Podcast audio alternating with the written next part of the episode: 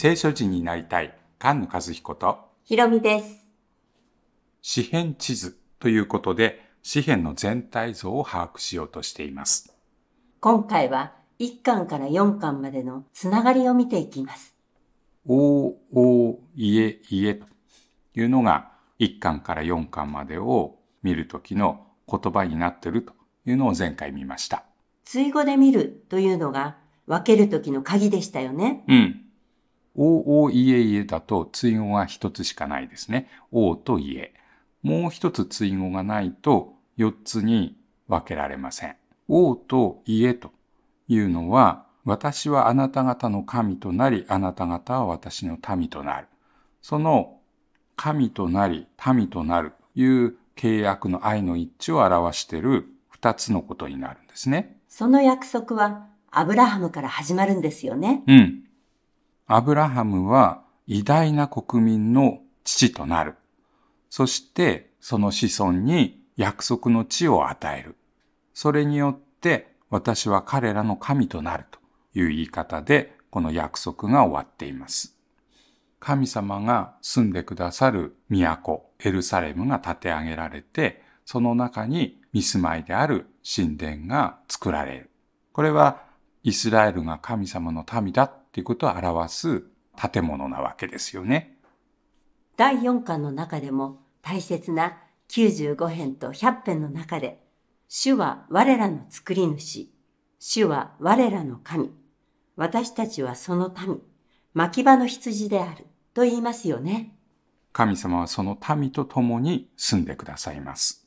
その神となり民となるという約束はアブラハムに与えられたものですけれど、その約束は最初モーセを通してヨシアの時代に成就しました。そしてそのアブラハムへの約束はダビデ、ソロモンの時代にさらに成就するんですね。うん。モーセとヨシュアの時代は国が再建されました。そしてダビデ、ソロモンの時代には都が作られたんですね。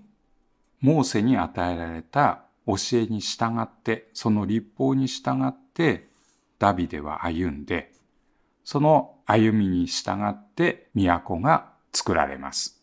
主が王として国民を作った。ダビデの子が王座について神殿を作った。うん。モーセの時代を土台にして、ダビデの時代に園が回復しました。ですから、アブラハムへの約束は1段階目、そして2段階目と、この大きな成就の段階があるわけです。その契約がもう一つの対の枠組みになるんですね。うん。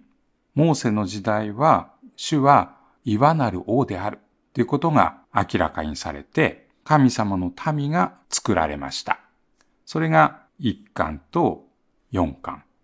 ダビデの時代にはダビデの子ソロモンが王座について神の家を建てました。それが第2巻と第3巻。アブラハム、そしてモーセの契約を枠組みとして見ることができる1巻と4巻。ダビデの歩み。ダビデが建てた幕屋。神殿について連想させることがたくさん書いてあるのが2巻と3巻です。主が民を祝福するということをその4つの側面で表しているんですね。うん。そして、そうすると、このそれぞれ、第1巻、第2巻、その中はどうなってるんだろう。これまた分けて見ていかなきゃいけませんね。41編もありますから、最初。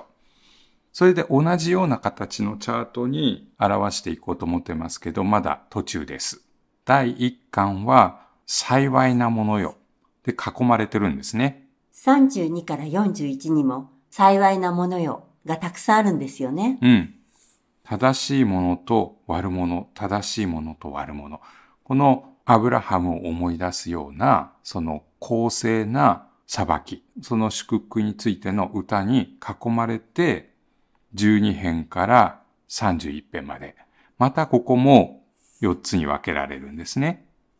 真ん中の12編から31編は主の道についての歌ですよね。うん。アブラハムを選んだのは、主の道を守らせ、正義と公正を行うためである。それは創世記の18章に書かれているんですよね。モーセの教えである新明記の10章には、主がイスラエルに求めておられることは何かという箇所がありますよね。うん。それはただ、主を恐れて主の道に歩む。それは幸いのためである。アブラハムが選ばれた理由と同じですよね。うん。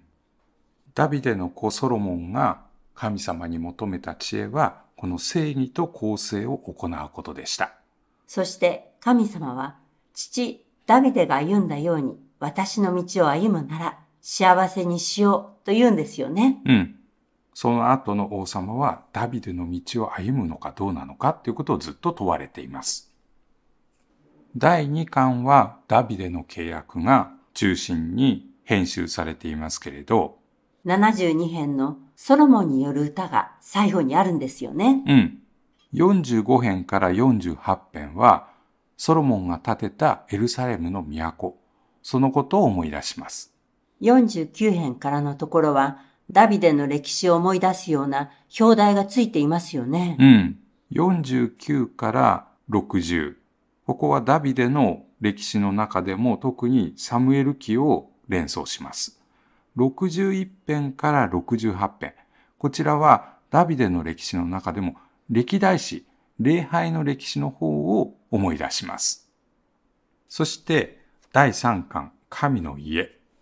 これを表す73編から89編。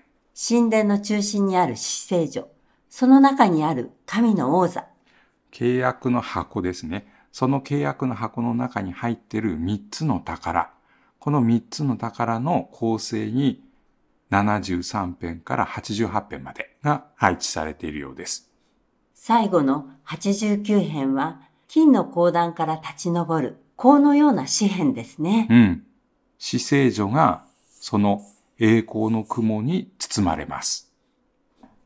第4巻90編から106編まで、モーセが安息の地へ導いていく。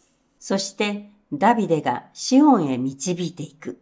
岩なる牧者が羊たちを集めてアブラハムに約束した大いなる国が建て上げられます。一度に見ると混乱しますよね。うん。なんと言っても106編もあるんですもんね。うん。